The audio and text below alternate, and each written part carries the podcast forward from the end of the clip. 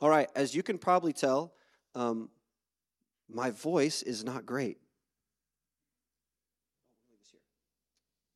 My voice is not great, but um, it is good enough to do the children's message. And so that's what we're going to do today. So, because it is Fifth Sunday and we love having our kids in here once every few months with us for the message, um, we're going to do a kid's message here. So, if you are a kid and you want to come up, I have a little message for us. You get a fruit snack. I see you. Fruit snack. You're going to play a game. So come on up real quick. If you're a kid and you want to join us for the kids' message, we'll give you a second. I know it takes a second to build up the courage. Here we go. This way, this way. Now, if other men try and lure you with fruit snacks, it's a no no, but this time it's okay. I promise. It's good. Yeah, you guys can sit. Why don't you come sit right here? Can you guys come sit right here and I'll sit with you? All right, well, let everybody get kind of situated. Yeah, oh man, we need a bigger stage. Yeah, you guys can come here if you want. There's lots of room up here. Come in off the side. Oh, we got a lot of kids. Okay, this is great. All right. Um, yeah. Oh, you guys. Hey, you can face me. Thank you. Hey, I have a question. Raise your hand if you know the answer to this. Who knows what it means to earn something? Who knows what it means to earn something? Ethan, come here. What does it mean to earn something? Can you tell everybody? What it means to earn something is you did something and you get something in return. That is an excellent, excellent definition. Did you want to add to that? Um, you you you hard work. You you have to do something good. You know. Yeah, you got to do something good, and then you get something else. Yes. And also, if you do something big, you just kind of like this tell something and this tell the truth. Yes, that as well. Yes. So earning something means you got to do something and then you get something back, right? Like, for instance, your mommies and daddies, when they go to work, they do that so they can earn money, right? Or if you're in school, raise your hand if you're in school. Is everybody in school? When you're in school, they don't just give you grades, you got to earn a good grade, right? Or like at a play, has anybody ever seen a play before? Has anybody, you what? Play. You were in a play? What play? Uh, yeah, right here. Oh, Feliz Navidad here at church? That's awesome. So you know that in a play, they don't just give the roles to anybody. You have to audition and earn it, right? You got to earn your spot. So that's how it is a lot of times in the world. We have to earn things. We're not just really given things. That's how the world works. You got to work hard and earn things. But here's the thing that's not how God is. But I want to, before we get to that, I want to show you with a little demonstration. Jordy, can you grab those two balloons over there? So we're going to do a quick activity with two balloons. Who is feeling really athletic and brave and coordinated today? You are feeling that way? Okay, what's your name? Ariana. Ariana, are you ready to do an activity with us? Jordy, can you bring those up here for me? You'll be my assistant. So you guys come up here. You two. Oh, no, you guys stay. But Ariana, you come. Sorry, that wasn't clear. All right, so Ariana, what you're to do is Jordy's to give you these two balloons, and you got to like, you got to like keep them in the air for 10 whole seconds, and you will earn an extra fruit snack. Does that sound good? Okay, so I'm to count to 10, and Jordy's to give them to you, and you got to keep them in the air for 10 seconds, okay? Let's try it. Ready? One, two, three, go. Oh, here we go. One, two, three, four, five, six, seven, eight, nine. Did you just grab that balloon? I don't know if it's, well, you've done about 20 seconds at this point, so I think you win. I think, get, give a round of applause. That was a good job. It's a really fine line between cheating and being creative, so we just skirted it right there. That was great. Well done. Yeah, so you did that and you got to earn it. And here's the thing um, sometimes we have to earn things, but God tells us that we do not have to earn His love. And I want to show you a verse that demonstrates that. Who is a good reader? Who's a good? Re- what about wait on the end? Who, who's a good reader down here? Eden, are you a good reader? Okay, come down here. Eden, come right here. I've got a verse I want you to read. Okay. This is Galatians 3. You can hold this in your lap. This is Galatians 3 26. So it's this verse right here with the tiny 26. You see that? Can you just read that sentence right there for me by the 26? So in Christ Jesus, you are all, all our children. Wait. Of God through faithful. That's good. Oh, you did it. So in Christ Jesus, you are all children of God through faith. High five. You did a great job. So what that means is that we are God's children, right? So let me ask you something. Do your parents ever make you earn anything? Raise your hand. What do your what do your what do your parents make you earn? Money. Really? They got you working already. What about you, Judah? Sometimes if we clean up the house, she'll give us, my mom will give us snacks. Okay, so you can earn things through chores? Okay, yes. I get to stay in the house and not go outside and sleep, so I get to do chores. We're going to talk after service about that one. Okay, one more good one. Um, we we clean up the house for like a week. Then then Mama, like um, she adds like numbers to our account on her phone, then we get toys. That's a good system right there. Holy moly. Okay, I know we all have good examples, but those, those are good examples of earning things. But what is something that your parents would never make you earn? What's something they're just going to give you? They're not going to make you earn it. Love. There it is. Good job. Yes, your parents are never going to make you earn. Oh, Layla, did you have something you want to say? And also, they won't give you any money if you don't do what they say. Yeah, they don't give it to you if you don't do what they say, right? That's conditional right there. But God's love is unconditional. That means you get his love no matter what. That means whether you're acting right or wrong that day, it doesn't matter. God still loves you a whole lot. And it's because of what Galatians 3:26 says that we are his children because when you are somebody's child, they love you no matter what, right? You don't have to earn it. But here's the funny thing is that sometimes we do feel like we have to earn it. Have you ever felt like that? Have you ever done something bad and felt like, ugh, maybe God doesn't love me quite as much? Or have you, have you done something really, really good and felt like, oh, maybe God loves me more today? Have you ever felt like that? I think that sometimes, but that's not right because God loves us all equally, all the time, as much as He can. And so there's nothing we can do to make Him love us more or less. Okay, yes, good thought. Does he still love us when we're sleeping? That's a deep question that I was not prepared for. Um, but yes, of course he does. When we're sleeping, he loves us no matter what. Okay, Leila, last thought, and then we got to wrap up. And also, he loves us because we do things for him. Yeah, when we do things for him, it brings him glory, and he does love us. But even if we don't, he still loves us because it's about who you are, not what you do, that makes God love you. Remember that? Very good. We're going to read this verse one more time, and then we're going to go. So I'm going to read it. Or Eden, do you want to try it one more time? Okay, Galatians 3 26. Now you got it, girl. So the 26 is right here.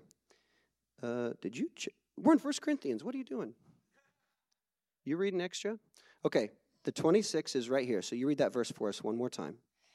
So in Christ Jesus, you are all children of God through faith. That's perfect. Very good. Can you guys give these kids a round of applause? They did so well. Good job. So remember that. You are children of God, and you are loved because of who you are, not what you do, right? You guys can grab a fruit snack and then head back. And if you won the game, then you get two fruit snacks. Or if I'm not looking, you also get two fruit snacks.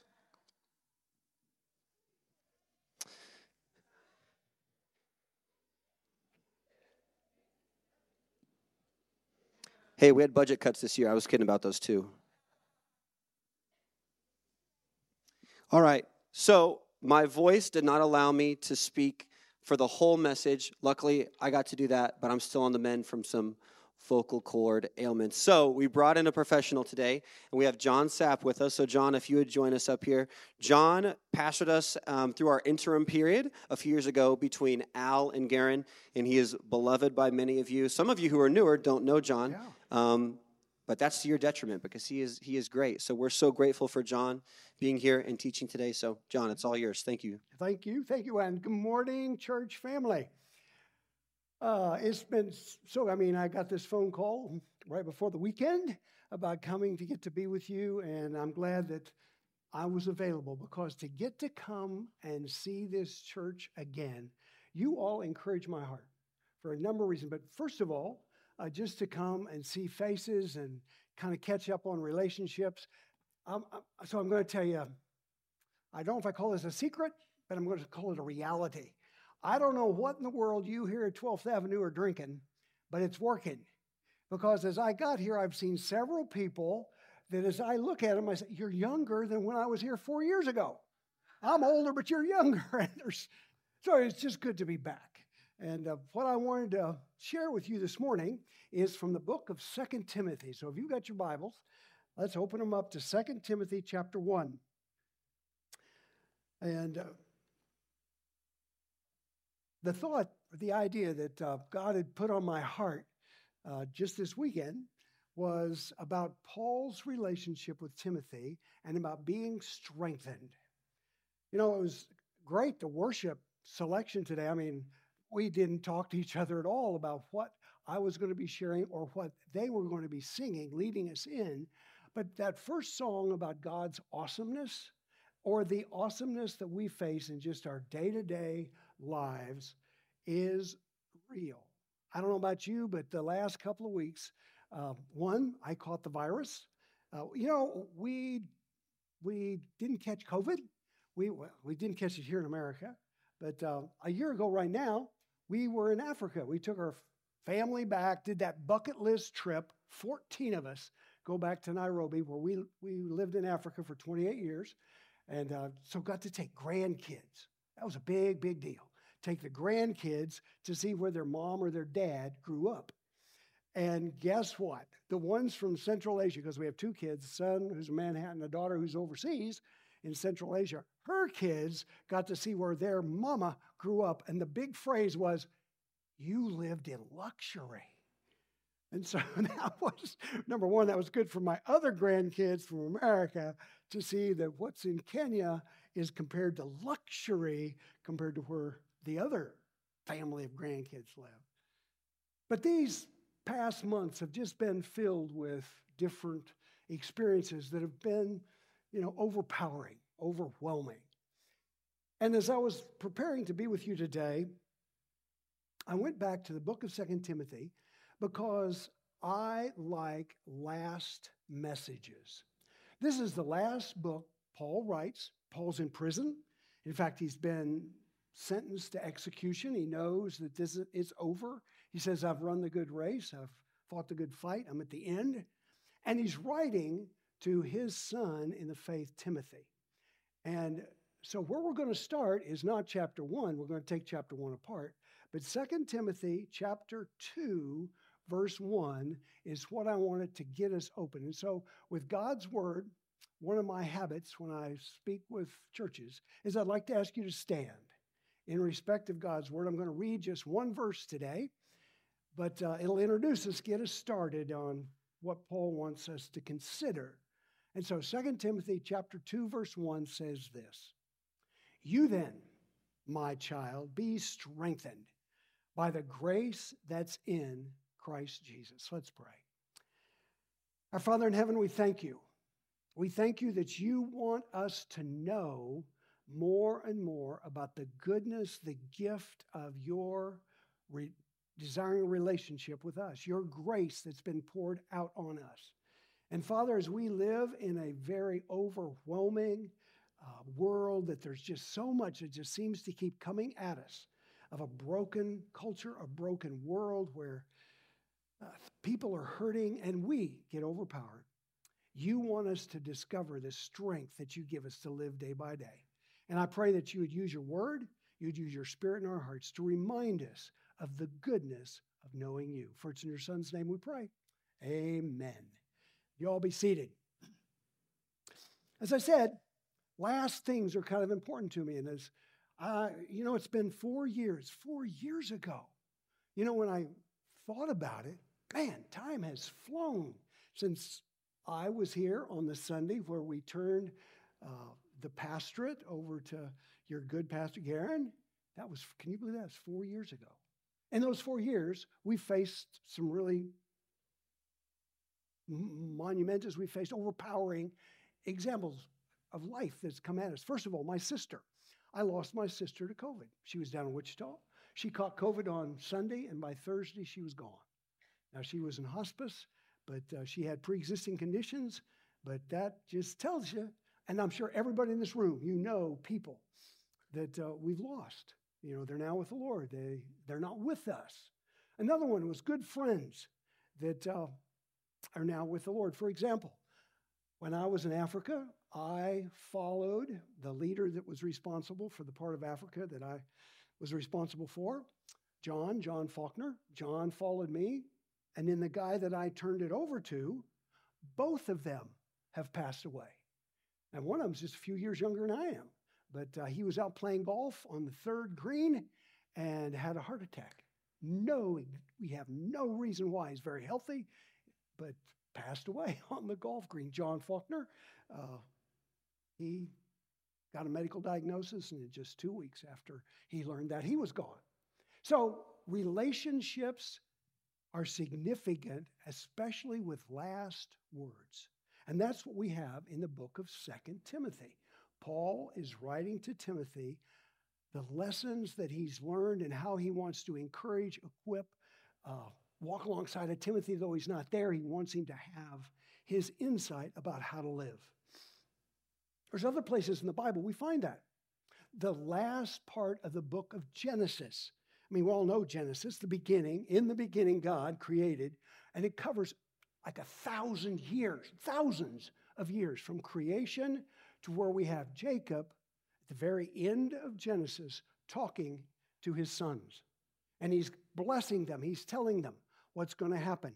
They're in Egypt and they're slaves, and he's preparing to die, and he gives the last message to his children. Then we get the book of Deuteronomy. So you've got Genesis, Exodus, Leviticus, Numbers, Deuteronomy, that called the Pentateuch, those five books. And guess what ends the book of Deuteronomy? It's Moses. Now, if you read, and by the way, I just challenge you to look at the last part of Genesis, have a look at it, but then compare the end of Genesis to the end of Deuteronomy. Uh, Moses talks a whole lot more. It's about three chapters, but what he does is the very same thing. He blesses, he speaks, and he also challenges the children of Israel as they're preparing to go into the promised land.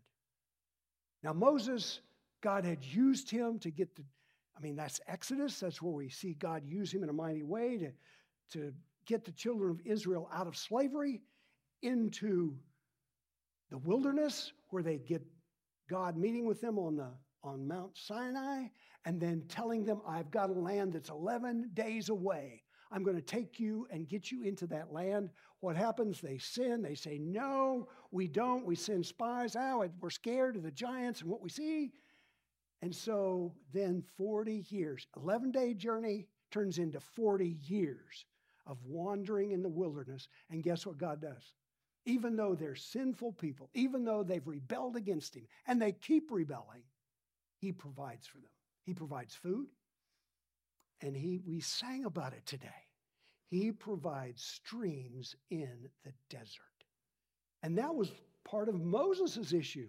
Moses has kind of had a gut full of taking care of these people, and God told him, okay, go out there. They need water. Go out there and speak, speak to the rock, and I'll provide water. And what does Moses do? He goes out there and he takes the rod of God and whack.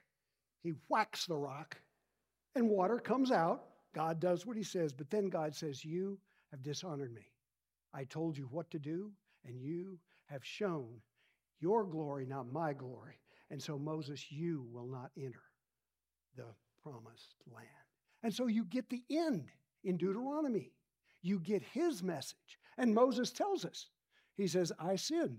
That's why I'm standing on this mountain looking into the promised land, and I'm telling all the children what they need to do when they cross over. And so, last words are important. And what I want to just leave you, the last words of Jesus, I believe, are found, and we know the ones on the cross. But John chapter 17, it's where the sound of the soldiers on the gravel coming to get him at the Garden of Gethsemane, they're already coming. And Jesus is praying, and we get John 17, which is his last words over those disciples. Judas is with the soldiers coming. He's praying for them, not for Judas. And he's also praying for us. So that set of last words are definitely worth having a look at. John chapter 17. So, the end of Genesis, the end of Deuteronomy, and John chapter 17 all are the same of what I want to talk about today, which is 2 Timothy chapter 1. And so, as we get started, where Paul says in chapter 2, he says, You then, my son, I want you to be strengthened. Timothy, I'm in jail. I've been in, I've been in prison twice in Rome. First time they locked me up, then they gave me some freedom. I was under house arrest. I got to write letters. I got to see the church in Rome. I got to encourage them. But now it's not that way. Timothy, I am imprisoned, and I know the end is coming. So you then, you be strengthened, and I want to pass on some of the lessons I've learned. And that is chapter one. And so the first thing about being strengthened that Paul wants to pass on is the gift of strengthening relationships. So let's look in chapter 1, starting in verse 3. Here's what Paul writes to Timothy. He says, First of all, I thank God. I'm thankful, whom I serve as did my ancestors with a clear conscience, as I remember you, Timothy, you constantly in my prayers, night and day. As I remember your tears, I long to see you that I might be filled with joy. I'm reminded of your sincere faith, a faith that dwelt first in your grandmother Lois and your mother Eunice, and now I'm sure dwells in you. He starts talking about relationships that are helpful, strengthening. What's interesting is I'm going to talk to you about six relationships Five of the people that we're going to hear named out of chapter 1 are only found in 2 Timothy 1, one time in the whole Bible. And that encourages me because what that means is Paul is dealing with another person close enough that he's remembering significant experiences that he had with Timothy to remind him of God's presence and goodness. So, first of all, he says, I constantly remember you day and night as I remember your tears. Now, church family, I just just preparing for this. I, I don't know if it's what it is, but let's look together in Acts chapter 16. That's where we meet Timothy. Paul, just a little background story. You know, Paul's a missionary. He leaves from Antioch. He goes and he goes to different villages, towns in present day Turkey. He gets to Lystra, and God really blesses, and he he sees people believing, and then they the Judea, the ones that don't like Paul's message, come and they talk the town into stoning Paul.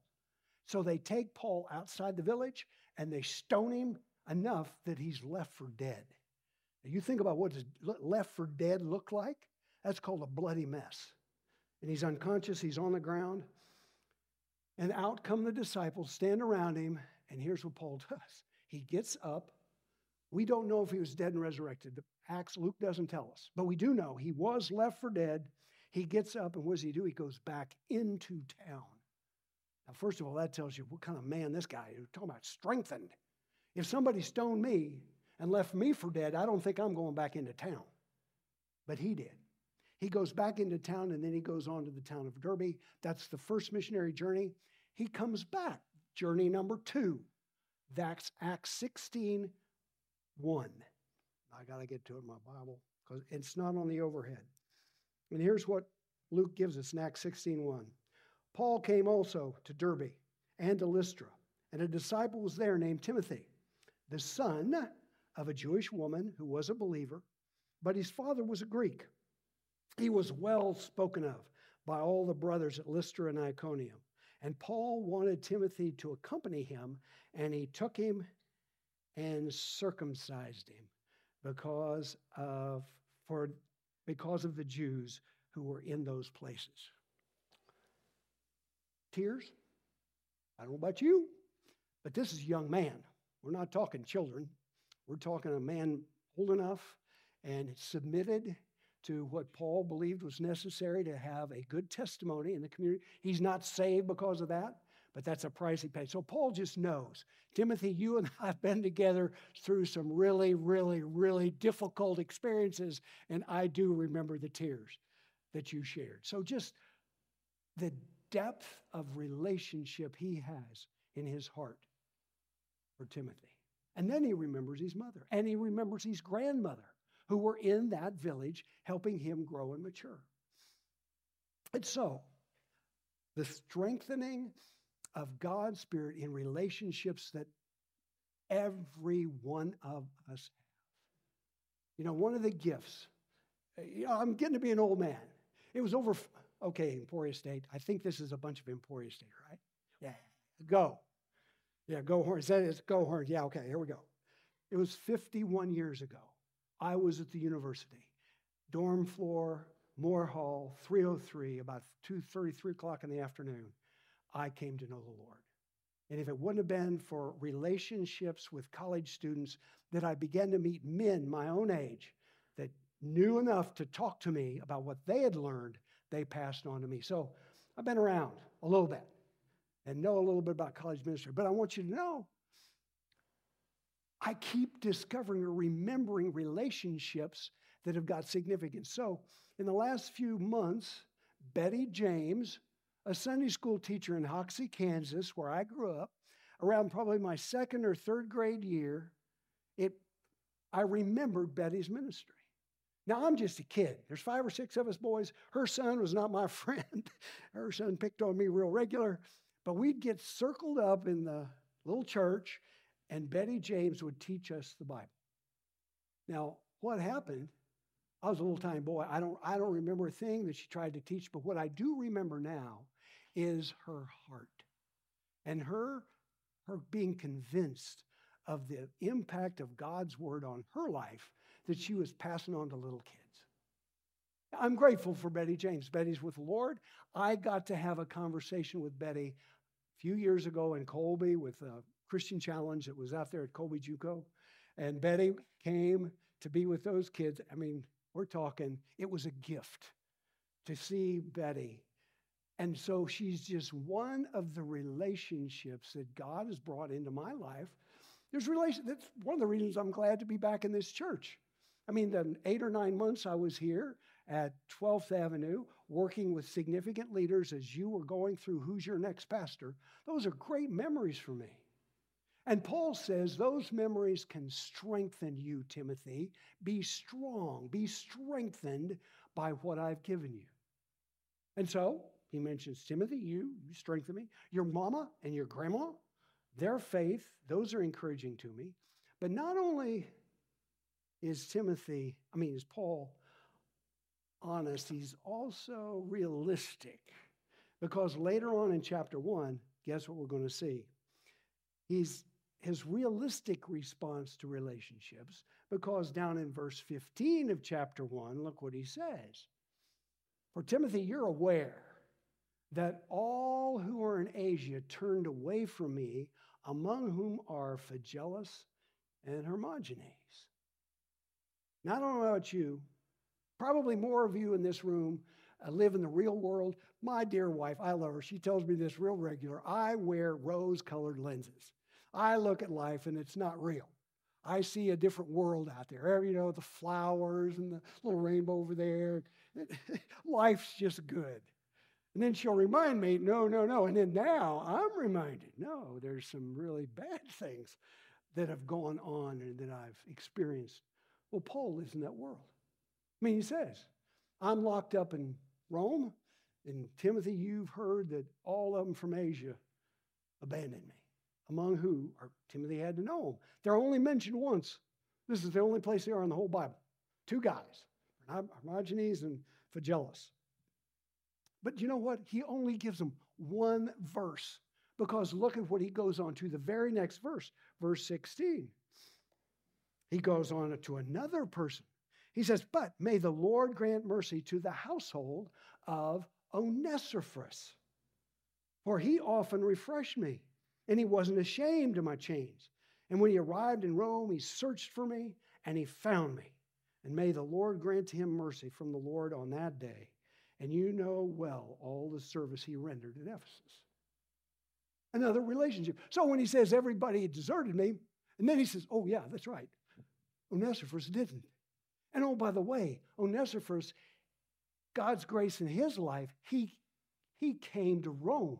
He was not ashamed of where I was. He searched for me. You know how hard it'd be to search in the city Rome? We're talking, wish I knew the number, a lot of people, okay? A lot of people are in Rome at that time. He searches the prisons and he finds Paul. He comes and brings him food, he refreshes him. And the way this is written, you know what it cost him? We think it cost him his life because he was executed for coming to find another follower of. And so, relationships that God gives us as a gift can be part of what strengthens us. And so, I just want to challenge you. It was interesting. In the first service, one of the one of the leaders came up to me and he says, You know, John, you talked about Betty. And then he told me a story of a Betty right here in Emporia that many, many years, 30 years ago or more, a Betty blessed his life. Every one of us have got stories. And Paul says, Remember, let God's grace in their lives be an encouragement to you. We don't live in a silo. And so the first thing, of what strengthens us is the relationship we have with the people that God brings into our lives to help us discover more about Him or see in their lives God's grace. But that's not the only thing. He goes on to the second thing of His presence in our life that can strengthen us is in verse 10. Verse 10 2 Timothy 1:10 says, "The appearing of our Savior Christ Jesus, who abolished death and brought life and immortality to light through the gospel." One verse. You know, you could write a whole book on that. And by the way, he did. It's called the book of Romans, where Paul takes all of the book of Romans to take and explain one verse that the goodness of God, God's grace, is first of all, He came to abolish death. You know, in Romans, we know in Romans 6 23, it says, For the wages of sin is death. You know, this has been going on a long time. I don't know if you remember the story, but there was a garden. God had humanity, man and a woman, in a garden, and He gave them only one command don't eat from the tree of the knowledge of good and evil. No, you can have everything else. Look at everything I've made in this garden. I've provided it for you. Enjoy. It's for you. And I want you to be fruitful and multiply, and I want you to subdue the earth. I've, you've got a job, you've got provision. I love you. I'm with you. But don't eat that tree. Guess what? There was a snake. The voice of that snake, he's a deceiver. And if we read back in Genesis 3, you hear him questioning, is that really true? You know, if you eat of that fruit, you'll be like God. And so we begin to get the wages of what? Of sin is death. And it happened. Mankind, and ever since that day, we've all done it. We've all been tempted, or we've all heard the deceptive ideas of a deceiver. You know, he can't make a sin. He couldn't make he couldn't make Eve do it. But he could sure deceive her, get her to think about, huh, is that really true? I don't know. Maybe maybe it's right. Maybe I can know the, the difference between good and evil. Maybe I, maybe I can be like God. Maybe he's right. And so that deceptive idea that plays into disordered desire. So instead of the desire of saying, No, I trust what God said, I don't need that. I, I need, my desire is to be obedient and trust Him. He'll teach me the difference between good and evil. I don't have to listen to you. But that isn't what happened. And that isn't what happens to all of us. The deceptive ideas of the deceiver play into our disordered desires that then get normalized in a sinful society. That little phrase, let me tell you where I got it. I got it from John Comer in his book, live no lie. And that little phrase has helped me just recognize the deceptive ideas that get shot at me and learning to take our thoughts captive. But what God has wanted to do, we just get one verse that God's plan was to abolish death. Death, death is the wage, is the result. Thank you, Jordan. Jordan's right here somewhere. But Jordan, you did a great job of talking about what we earn and what's a gift because Romans 6:23 says the wages of sin sin pays a wage. It's not God who's doing it. Sin's the one who's paying us death. But the free gift of God is eternal life through Christ Jesus. You've got the battle, you've got the wages of sin, you've got the free gift of God. And we get to decide who are we going to listen to. And so Paul in one verse in chapter 1 of Second Timothy reminds us that what God has brought us is he abolished death. Only he can do that. We can't do it, he can. He abolished death and he brought to us life and immortality. That truth is the second strengthener. And so, as I don't know about you, but I tell you, we live in a broken world. You know what I said? Deceptive ideas that fly into, play into disordered desires that are normalized in a sinful society. Tell you just this weekend, maybe it was last night or the night before, I heard a little bit more of the story of the first grader that shot the teacher. Isn't that Virginia? Isn't that where that happened? And evidently, the little boy had the gun in his pocket. And he carried it into the room and shot his teacher in the chest. So the other little first graders, you know, saw her fall. that testimony is now out there this week about what really happened. And so just the deceitful idea that got played into a first grader, where he thinks the solution to my problem is this, and I'm gonna I'm gonna have something better. And it's all around us. And so the strengthening. Now, this is by faith.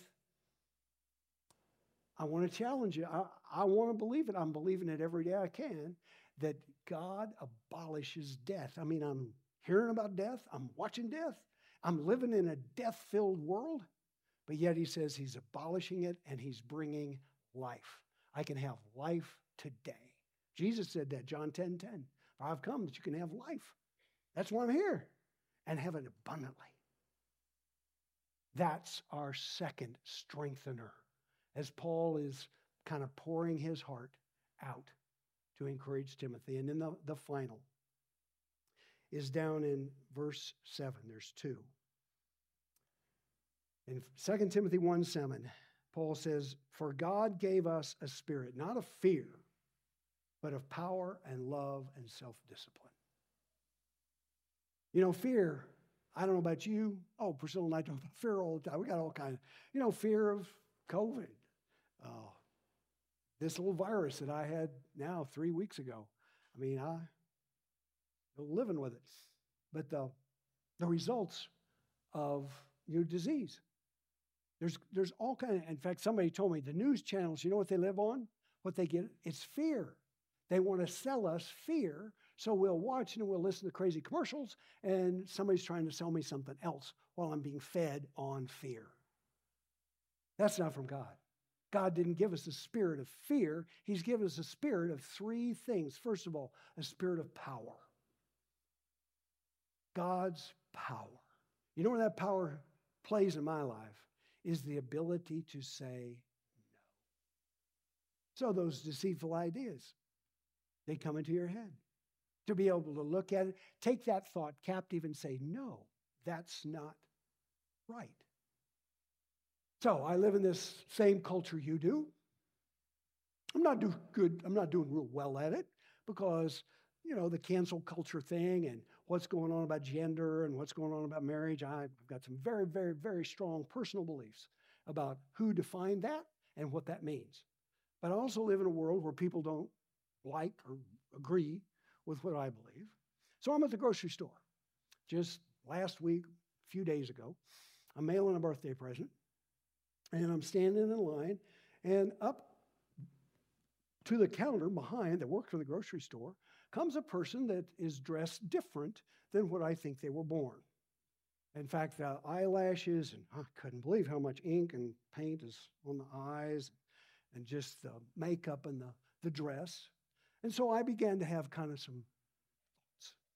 And as I'm sitting there thinking about that person, the Holy Spirit speaks to my heart. Now I know who's talking because he says, you know, in my heart, I, I don't hear in the words, but this is it's close enough. I know what he's saying to me.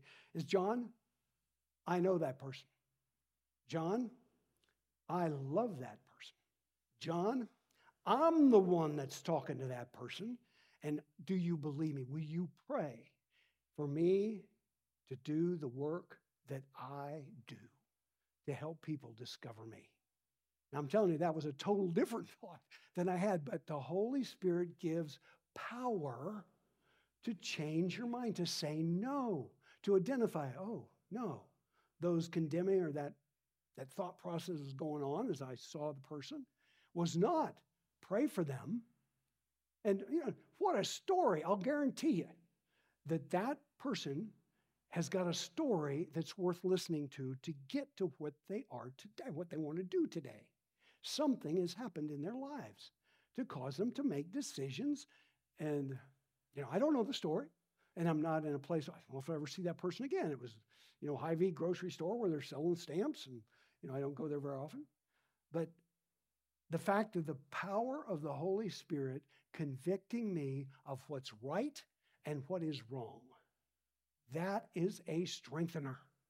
I can trust Him to speak to my heart as if I continue to say yes. Okay, yes, I'll, I'm, yes, I'll listen. Secondly, the Spirit God's given us is a spirit of love. That's a great example right there. For God so loved the world, the broken, sinful world, that he gave. You know, I just have, well, I've been not away from you, but I've been studying the Old Testament, first five books. And I didn't catch before that when God came to Mount Sinai to talk to Moses, Guess who moved first? It's not Moses going to him, it's God coming to Moses. God is coming to be in the very center of a sinful group of people that rebel again and again and again. And he says, I am with you. This is how you live. By the way, I'm a very dangerous God. I'm going to tell you how I want you to live. You don't live that way. Things can happen. Like the earth can open up and swallow people, like snakes can bite you and you can die but I am with you. And listen to me, I'll tell you how to please me. I've chosen to be with you. Well, guess what? That's still going on today. He's chosen to be here. I believe the Lord's in this church. I mean, I just love it. Another thing I love about coming to 12th Avenue is that. I just, I can get emotional because I know stories that those flags represent and that this church has got a vision that's bigger than this room. And that's what God's got on his heart is every tribe, every tongue, every people, and every nation.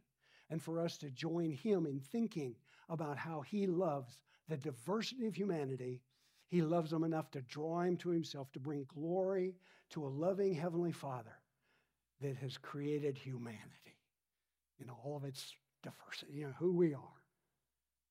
So the strengthening of his power, the strengthening of his love, and finally, the strengthening of his self control. I love that Greek word because you can't, uh, there's three ways to say it. You can say he gave us a spirit of self control, he gave us a spirit of discipline, and he gave us the spirit of a sound mind. And what I believe that summarizes up is as we look, as we see the broken world around us, his spirit helps define reality. What happened to me in Hy-Vee grocery store? Is for me, it's one of those strengthening examples. I can trust him. He'll give me insight out of his word. And by the way, this is where we find it. You know, spending time in his word, letting his spirit use his words to speak to our heart about his desire for relationship with you. That is what Paul is trying to pass on to Timothy. And so, as we review, as we think about what is in 2 Timothy chapter 1, that leads Paul to say in the very next verse, You then, my son, be strengthened by the grace that's in Christ Jesus. And by the way, here's a whole chapter of where I've experienced His grace, His grace in the relationships that He's brought to me that are around my life. That, you know, I didn't know you, Timothy. I show up in Lystra, and there is your mama and your grandma, and you are an encouragement. What are you doing with the relationships? You know, t- maybe today, maybe this week. I just challenge you. Is there an email, a phone call, a text message that you need to send to somebody to say thank you? Thank you for what you've done, who you are in my life. I think it'd, it, it'll pay dividends. Secondly, are you, are you thinking about, are you spending time listening to God talk to you about His abolishing death? We live in a death filled world. I mean, I can't believe the news. We're in January, end of January, and the number of mass shootings, I mean, it's just unbelievable. It's more than one a day. Death. It's around us, and I know where the author, who the author of death is. But he wants, the Lord has called me and you to live in this death filled world because he's the one that abolishes it and brings life. So I want to live in life. I want to say goodbye to death, but I trust him. And so, is that strengthening to you? And then finally, learning to walk in his spirit, learning to hear by spending time in his word regularly, little bits. You know, what are you doing today? In fact, this morning, one of the guys in the first service came up and says, You know what I've done now is I have an app. He told me the name of it, and I didn't know that one. But he says, I start the day in my bed listening to this Bible reading, little tiny bit for the day, and I'm making the decision. I'm walking with you today. What are we doing? You know, you're spending, there's so many ways to do. I mean, Paul didn't get an app. There's no way. Paul had an app. Say, hey, Timothy, plug into the YouTube, you know, Bible app. He didn't get that. But he's talking to him, Timothy, I want you to be strengthened in the grace of Jesus Christ because it'll carry you through. So, church, I want to ask you to stand up as we end our time. Like I said, it's a gift to come to be. I consider you a gift to know the people of 12th Avenue to get a chance to come back. Thank you. Where Jordan's at. Glad you had a sore throat, buddy. Uh, got to come back and see a few home folks. And, you know, as, as you live this week, be strengthened by the gift of God, the relationships that He's brought around your life for a reason. For His, the truth of the good news that He abolishes death and brings life and immortality as a gift to us, and for the presence of His Spirit. Be strengthened. Our Father in heaven, we thank you that you are the God of life, that you breathed life into us, that we were dirt, and you breathed into and created life. And Father, we know that the sin, the wages of sin is death that's around us in so many ways. But Father, I pray that you'd continue to strengthen us, to know you better, to hear your voice clearer, and to walk with you closer. And Father, I thank you for this church, the way you're using them to touch the nations and Emporia and the university. And Father, use them for your glory, not theirs. For it's in your Son's name we pray. Amen. And as I like to end, as we walk out of this place, go be the church.